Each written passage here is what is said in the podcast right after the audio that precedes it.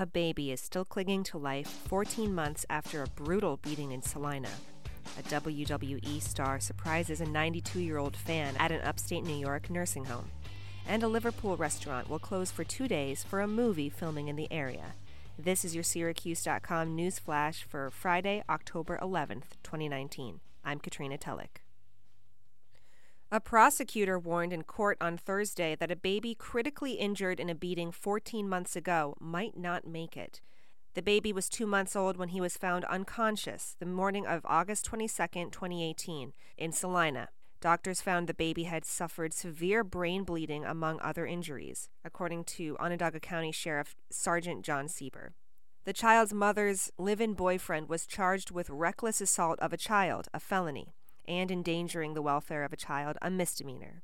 Matthew Brennan, 23, was in court Thursday for arraignment on the charges. Prosecutor Marine Barry noted that the child was still in a very fragile condition and added that Brennan could face a new indictment if things go badly.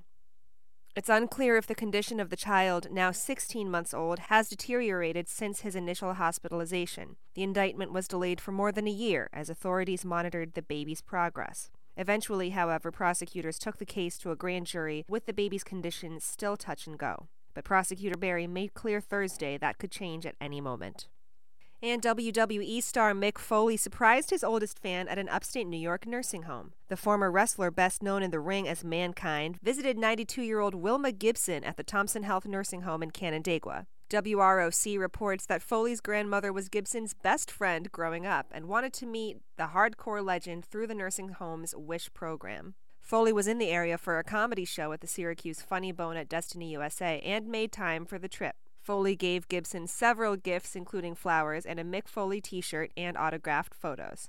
And a Central New York restaurant is closing for 2 days this weekend because of a movie filming. Village Burger in Liverpool will be closed on Friday and Saturday for the filming of The Binge, directed by American High founder Jeremy Gerlich and starring Vince Vaughn. American High has been filming over several locations in the Syracuse area for the past few weeks. Additional scenes for The Binge have already been shot in the village of Liverpool, on Onondaga Lake Parkway, and in Clinton Square and Hanover Square. The Binge has been sold to Hulu for an undisclosed amount, with a release date expected in 2020. And a Syracuse.com investigation has found a rogue AA group is putting Syracuse alcoholics in danger. 4 times every weekday, dozens of people walk through the front door of 732 Butternut Street in Syracuse and into a secret meeting for the last 30 years. They think they are going to a meeting of Alcoholics Anonymous, but they're showing up for something vastly different and dangerous. The organization, called the Syracuse Group, or the Butternutters, offers a hardcore, controlling brand of sobriety, unlike traditional AA groups. The Syracuse Group routinely gives hundreds of desperate and impressionable alcoholics harmful advice, a Syracuse.com investigation has revealed. The Butternutters push a zero-tolerance approach to all medication, saying you are not sober if you are on any prescriptions. That means convincing members who are taking medication for serious mental health issues to drop their drugs.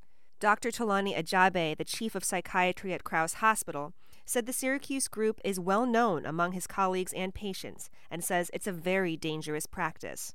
But the Butternutters have operated for decades below the radar in the unregulated world of self-help groups.